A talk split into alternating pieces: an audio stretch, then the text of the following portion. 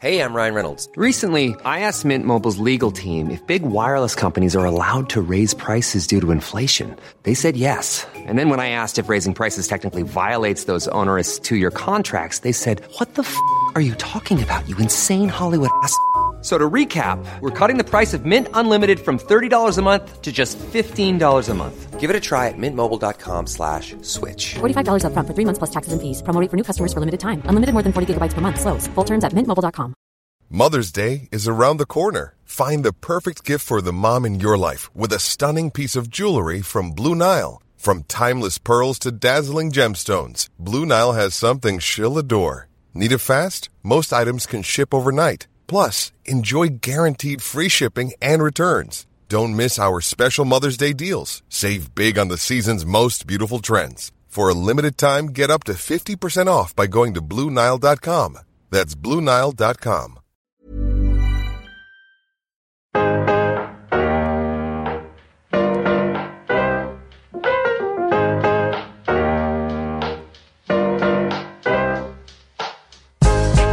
Welcome to Mariella Meets. I'm Mariella Frostrup, and each week I'll be bringing you a selection of the best interviews from our favourite guests. Movers and shakers from the worlds of art and entertainment, politics, business, music, and wider society.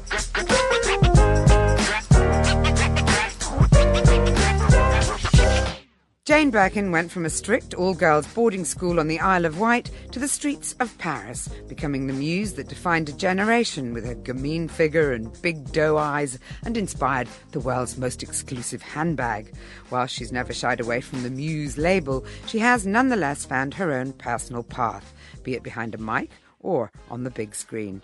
Her latest album, Oh, Pardon, Tu Dormais, is her most revealing yet, as she minds her life. And now there's a chance to hear it in person, as she prepares to perform at the Barbican. We caught up earlier, and I began by asking her how she was feeling about the upcoming show. I don't really know because I, I don't think it was put off or anything. It was, I've done the I've, I've done it about three times here, so it's it's lovely coming back. I mean, it's a sort of um, it's one of the nicest venues one can do is the Barbican, so it's lovely. I did I did the uh, symphonic orchestra one here last time. It must have been about three four years ago, and then anyhow, everything stopped for a couple of years, and and I didn't go on with the symphonic. Uh, concerts anymore. I did this new concert, which is had been done by Etienne Daho, and I've been doing that for the last two years, something like that, two and a half years. Do you still um do you still love p- performing? What is it about performing that you enjoy?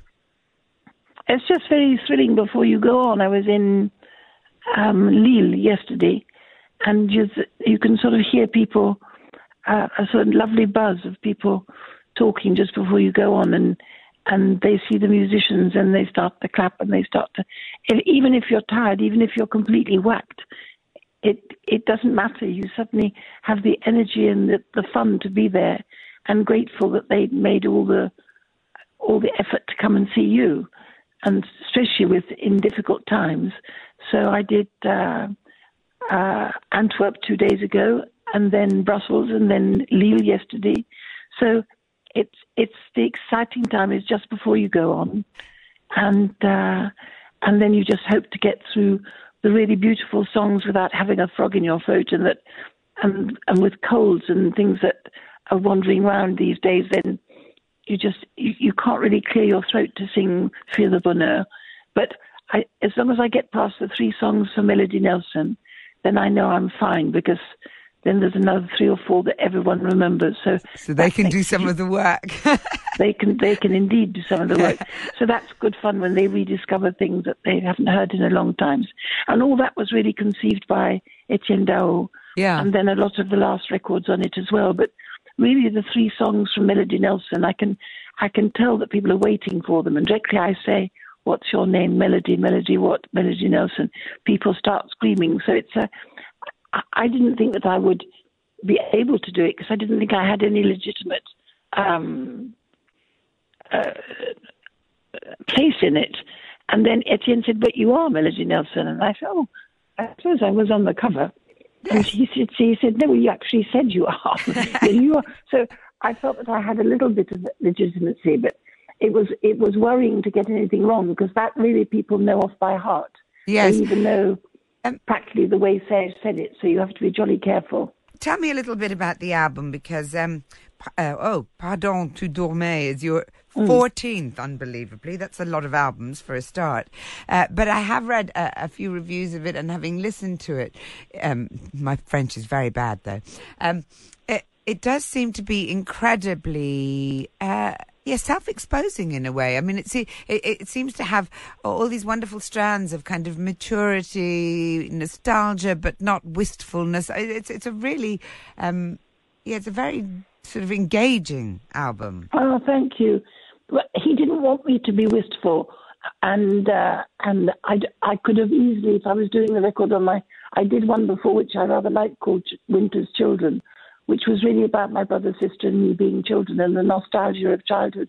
And he said, you know, this time I don't want nostalgia. I don't want that sort of sad, uh, compla- you know, there's no contemplation. He wanted it to be he wanted it to be sex, sexy and modern and and rock. So that's what I did. And he helped me through a lot of things that were quite complicated, like the song that I wrote for Kate, my daughter. And he put it onto music that was really rather like Kurt Weill, that that wonderful um, German composer Yes. who used to write for Lotte Lenya. And so it was a bit like the Threepenny Opera. And suddenly that was quite right. And he he in fact was a wonderful person to work with because he egged me on to be more and more dangerous and to be more and more on the edge and to and to show my cards a, lot. Well, you mentioned to- you mentioned the, the, the song about uh, your daughter, your daughter um, who Kate, sadly yes. died, Kate, in in 2013. Uh, what prompted you? I suppose that you know you are a writer, so the thing to do with emotions is to channel them. But what prompted you to write the song, and and was it was it hard to do it as a as a no, song? As a, it wasn't hard at all. I asked my agent to ring up Etienne Daho, who 20 years before had said, why not make a musical of the play I'd written called Sorry Were You Asleep? And so uh, I said, can you ring him up and find out if he's still interested after 20 years? Because perhaps he's gone on to something else that's rather a bore. Anyhow, he was interested. So I hopped into a, into a taxi and got round to his place pretty quick. And uh, and I showed him what was in my, you know, in my agenda, where I'd written uh, the little song on the cemetery, the, the, Murs about rushing in as the as the as the gardener who doesn't want to who doesn't want to hang around Yeah. and to leave that cemetery as fast as possible and to hate the thick walls. Uh, that and and Kate jumping into the void, and I gave him both. He helped me with both, and uh, because it didn't see, it seemed weird to write a whole album that was going to be very personal about not being able to sleep at night and uh, in fact the play Au Pardon tu dormais and that I've made a film of as well and yet not mention the most important and the most tragic thing that had happened in not only my life but in my other daughters' lives as well, which was Kate dying. So uh, I gave him those two first and felt that once we'd done those two, we could go back to Au Pardon tu dormais and even a rather funny song about not being, being able to say uh, F-R-U-I-T Yeah. and things like that. All, all that I could do afterwards, but I had to write about Kate first because it comes into every thought in every day, as, as everyone knows. It's, you know, it, I don't say that to, to be sad. It's just when you see a flower, you see suddenly peonies are coming out now, and you think, oh, so it's peonies in the graveyard now, is it? And then when when I saw the mimosa, I thought, oh, it's it's mimosa's time in the graveyard then now. I mean, a- anything anything you see, if you go up a staircase too fast and you see the void and you hold on to the banister, it's because you think of her and how, how, how could she have done it? I mean, how frightening. You you come across uh, uh, in this uh, in this album and, and also sort of reading about your life and things this extraordinary kind of contrasting mixture of fragility and resilience. You know, I suppose that we're all made up of opposing factors, but those two seem to be incredibly present.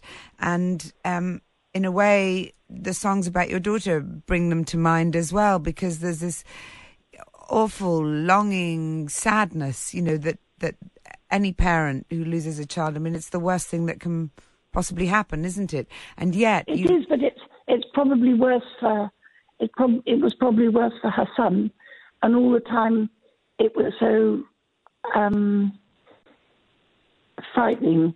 I, I I had to think of him, and so you have to think of somebody else usually. I didn't think enough of Kate and Char- I didn't think en- enough of Charlotte and Lou, and they reproached me for it a little after because I was so much into my own thing of looking after Roman, but also just staying in my bedroom looking at the Friday wallpaper for nearly two years. And with my best friend Gabrielle going off and seeing anything. We used to see three, four films a day. And when I saw films like Manchester by the Sea, mm-hmm. you realize that people have destinies that are far more tragic. And you feel other people's stories are so much more interesting than your own, or as interesting, and certainly more moving, or as moving. And I always find that the cinema or the theatre or possibly a concert, but in my case it was just going to see movies non-stop, and and and time went past, and uh, but but there wasn't any resilience, uh, and I wasn't very. I didn't think of enough of the people around me. I should have done. I think it's very was- hard in, in, in, that situation to get every single response right, though, isn't it? Because It just meant that, as it was a very well known affair, mm. it meant that everyone in the street came up in a sweet way. I mean, bakers and people in shops came and flung their arms around you, and, and it was so kind, but it just meant you couldn't go anywhere. There was a mm. constant reference to this thing that, had happened, mm. and the and the missing of Kate. But I, I knew I'd seen it before because my brother lost his son, mm. Anno, so when he was 19. So I'd seen my brother and his wife be, and how well they did. They managed everything for all the people around them, how generous they'd been. And then they started Anno's Africa, so it was a, an association to make uh, children in Africa who didn't have didn't have fun and games. They had the, the associations that do food or clothes or useful schooling, but the actual thing of being able to play guitar or walk on a tightrope or to be able to to dance. That's what Anno was able to do, and that's what they wanted to bring to these children in in Africa. So Anno's Africa was started. So they did things brilliantly. Did you think? did Did you think, think of Jen, other people? Because you, you and, and your brother have clearly, I mean, I've listened to interviews. You've clearly been incredibly close uh, all, all your lives, and, and and in particular when you were young, everything seems to have been about you and Andrew, kind of against the world, if you will. You seem to be very much a sort of survival unit. But do you think that also? I mean, eh, you know, you talked about both of you losing a child. How how how important how helpful i suppose was it that you'd experienced something similar and, and do you think there's a sort of depressive gene in the fact i mean what what would have been your thoughts No, about I, it ju- I just I just know that I've never seen anything as sad as seeing my brother on his knees in front of the coffin that his son was in. I went to I went to Italy to to pick him up, and uh, and I think to be witness to other people's sadness is sometimes far worse than your own sadness, because how how can you help? What can you do? You can just be there, but but to see that was was one of the most appalling sights I'd ever seen. And he and his wife managed to think of all their all Anno's school friends, to leave nobody out, to think of their other children.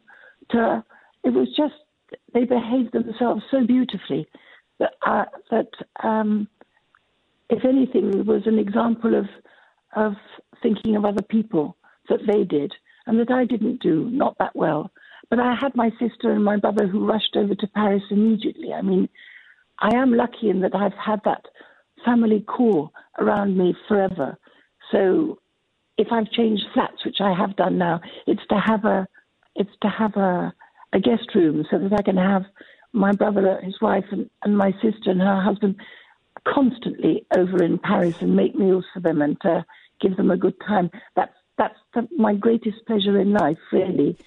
And uh, my best friend, Gabrielle. Mom deserves the best, and there's no better place to shop for Mother's Day than Whole Foods Market. They're your destination for unbeatable savings, from premium gifts to show-stopping flowers and irresistible desserts. Start by saving 33% with Prime on all body care and candles. Then get a 15-stem bunch of tulips for just $9.99 each with Prime. Round out Mom's menu with festive rosé, irresistible berry chantilly cake, and more special treats. Come celebrate Mother's Day at Whole Foods Market. Hey, I'm Ryan Reynolds. At Mint Mobile, we like to do the opposite of what Big Wireless does. They charge you a lot, we charge you a little. So naturally, when they announced they'd be raising their prices due to inflation, we decided to deflate our prices due to not hating you. That's right. We're cutting the price of Mint Unlimited from $30 a month to just $15 a month. Give it a try at mintmobile.com slash switch. $45 upfront for three months plus taxes and fees. Promo rate for new customers for limited time. Unlimited more than 40 gigabytes per month. Slows. Full terms at mintmobile.com. Hiring for your small business? If you're not looking for professionals on LinkedIn, you're looking in the wrong place. That's like looking for your car keys in a fish tank. LinkedIn helps you hire professionals you can't find anywhere else, even those who aren't actively searching for a new job but might be open to the perfect role. In a given month, over 70% of LinkedIn users don't even visit other leading job sites. So start looking in the right place. With LinkedIn, you can hire professionals like a professional. Post your free job on linkedin.com slash people today. I'm interested um, in. I don't know. You know, there's, there's actually a lovely line in the promotion for the concert at the Barbican which says uh, Jane Birkin has always been known as a muse and performer, but here we discover the woman and the artist. And I wonder if you feel if that's just one of those lines that sort of appears somewhere, and you know you don't have much in, investment in it, but but but in a sense, you know, n- now you're talking about working with Etienne, and before that it was Serge. I mean, a long time before that. You do feel like someone who works best in collaboration, and those collaborations are very, very intense. Why, why do you think uh, that is? And and do you feel? Um, I mean, I know as a woman, as I get older, I, I feel stronger. I feel more capable. I feel more independent. It's exciting when somebody when somebody thinks you can do something. I remember the the wonderful um, theatre director Annie Castledine, and I did "O Pardon tu dormais" in English with her and with Corin Redgrave, and she chose me for Women of Troy.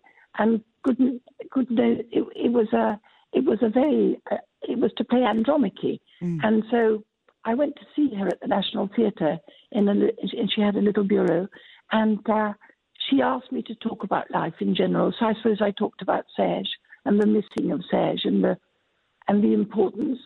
And then she suddenly proclaimed, throwing her wonderful, generous arms open, she said, "You are Andromache," so, with a great big laugh. So I knew that if she thought I was, then I would be, and I was. And when she had me pull on a chariot full of uh, Hector's armor, and my child had to be thrown to the uh, to the to the crowd down at the bottom. I, I felt every bit of and, uh, Andromache because it was Annie Castledine who saw it in me. So I think that when Etienne wanted to do the thing I wrote, which was O Pardon tu dormais, there was something thrilling about another author, and an author that I admired, what's more, who thought that your words were worthwhile. Had, had he not suggested it, I would never have done it. Do you think? I don't that, think, Do you think I don't that? think I would have published my diaries had my brother not thought that they were funny and, and rather typical. And had my best friend Gabrielle not fished them out from from the basement and, and typed them all out. It was other people's enthusiasm was was the exciting thing. And tell me, and, and tell me about, um, you know, you you you you've you've been an iconic, uh, you know, adored star for all of your life virtually. I mean, you know, you were only 18 when you married the, the James Bond composer John Barry, and then your 20s, there was your famous creative and romantic um, involvement with Serge Gainsbourg. And, you know, and in a way, you kind of uh, typify this that era and also that sort of wonderfully insouciant French, even though you're not French. Um, uh, uh, uh, how does it feel? You know, people say it's a lot harder to grow older as a woman when you've been, you know, celebrated for your, uh, you know, gloriousness in youth. Uh, do you feel, well, what do you feel your relationship is with your youthful self? Well, I, I think, if anything, the people that I rather admire are people that have, perhaps the French are very good at it, I don't know, but when I look at the faces I really want to look into deeply, then there's Charlotte Rampling, then there's Catherine Deneuve, then there's Fanny Ardant, and all these women are about 70 and they have magical faces. And you just want to wallow in it. I just love every bit of them. And and and and in in England it has long been so. I mean, if if I could have watched um, Helen Mirren and got gracefully old the way she has, she's managed to go on being so attractive. As I think she probably was attractive all the time. And she and she never forgot to be attractive. I forgot for about ten years to be attractive in any way.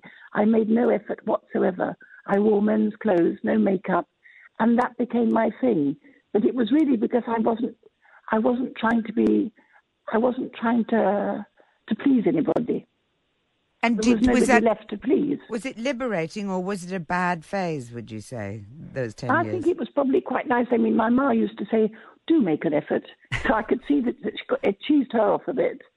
She just thought I could make the efforts for other people to sometimes change my trousers or occasionally comb my hair, and I just thought I'm not going to do anything. I mean, they just take it the way it is, and that's the way it was for quite a long time. And it was only because of uh, this this show, Etienne said, "I want you to have straight hair, and I want you to look like when in the in 1970 when you sang uh, Jane B."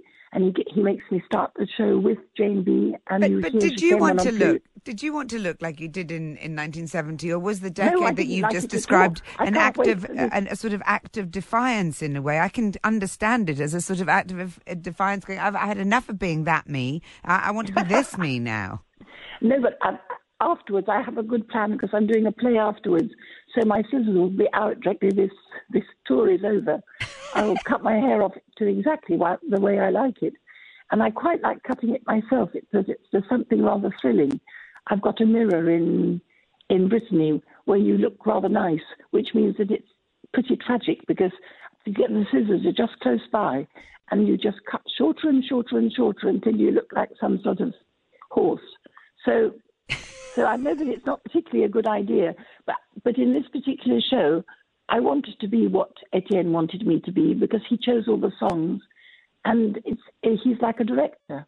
So, But it's interesting hearing you say. of, of that was. Yeah, it's just interesting hear, hearing you say, you know, I wanted to be what Etienne wanted me to be. And, uh, you know, uh, we were talking earlier about the, the whole thing about being a muse. And, and in a way, it's a word that feels very different in 2022 when we've been through Me Too. And, and we've, we've, you know, there's, there's been a lot more focus on what some of those relationships that seemed perfectly seemed perfectly benign in their time, you know, that, that, that actually a lot of those power dynamics weren't so benign and actually women were ill served in, in some ways. I wonder how you feel about the, the sort of changing reference to the past. Well, I, I had quite a good time because really, when I thought of all the teasing when I was at boarding school and not having much fun with John Barry either, to be honest, I, I mean, people didn't say, you know, oh, you've got no bosoms, we can get over it, sort of thing. But that's the feeling you got was that, well, never mind. Whereas I felt for the one man in France who didn't like bosoms, was afraid of bosoms, and back in Woody Allen's film, they would chase him all over the all over Paris. So he pretended that. At least that's what he said to me. He just said that he was scared of bosoms, and so lo, what should happen? But he's with a girl who who's been teased of being looking like a boy all her life.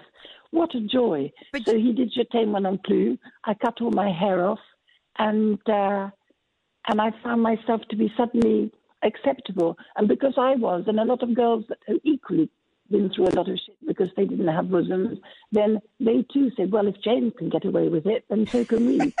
so, if anything, he started rather a rage. He did indeed. And Jane, I was interested though in in what you were saying about you know as a as a child, as a teenager, you absolutely you wanted to be a boy. You know, you, mm. you cut your hair. You, you really did not want to be a girl. I wondered in the light of that. I mean, were you really seriously wanting to be a boy? Because of course nowadays there's a a lot of controversy around you know trans issues and children uh, being allowed to transition and what age it mm. should happen and and all of those things. Do you think if that debate had been going on when you were a child or a teenager teenager, you would have no, considered. I might have swapped. Mm. I don't know because I so wanted to go to the Andrews boarding school that I wore his clothes, and I think to get into that school and to be to have been allowed to be with him, then uh, had I been given an option, perhaps I would have wanted to be a boy. I don't know. And my mother was rather appalled because she she rather liked shorts and things like that, but she liked rather cute very short black shorts and things like that, and she bought us black jerseys, which was very avant-garde. Whereas I liked sort of khaki scouts things. She thought they were quite horrible, and so I was into all of that, you know, of, of really climbing trees faster than boys and doing Chinese burns faster than boys, and and so there was a whole, and, and not that my brother was even very boyish. I mean, he just it, it was just a way of sticking to him. I think probably that I wanted to be one. And then, as it happened, nothing developed anyway. So it meant that at boarding school, uh, other girls would shriek, Oh gosh, she's a half caste, there's nothing at the top. And she's half a boy, half a girl. And so all the teasing went on, and I had nothing to prove. I used to look into all the little pedal bins and think, why is nothing starting with me? When, what's, when am I going to be able to prove that I'm okay? And uh, when things did happen, which eventually, of course, they do, then I was so excited. I was with my father who opened champagne, as fathers often do. And it was a delight to become a girl. And then, but at the top of the stairs, when my brother saw me, he said, uh, It's finished. I remember that very oh, clearly. Oh, it's over, he said. And it was because uh, I was wearing a turquoise dress that my mother had made. And so, because I'd become a girl, he had said, uh, It's over but you, the closeness of you, because what I wanted to ask you was, you know, you talk very much about, you know, uh, like I said earlier on, actually, you, you and your brother against the world. Why was there such an incredibly strong bond between you? Why did you feel that you had to be such a tight nucleus? And was was that because the end I think of it? We were, we were nearly twins. I mean, I'm I'm only a year younger than him, and I was a mistake. So, so I think that that we were nearly twins. Mm. And and then afterwards, anyhow, it was afterwards. Uh, so then I would have changed into a boy, and then changed into a girl, and then, and then the fun of being in Lui magazine and having the staple in your stomach as, as you spread on the middle page. I just remember thinking, oh, if they could see me now, those girls at boarding school. what a chuckle.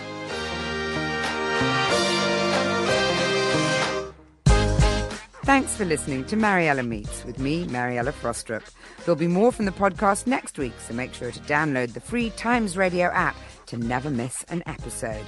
And don't forget, you can catch the live edition of my program every Monday to Thursday, 1 till 4 on Times Radio. Catch you next time.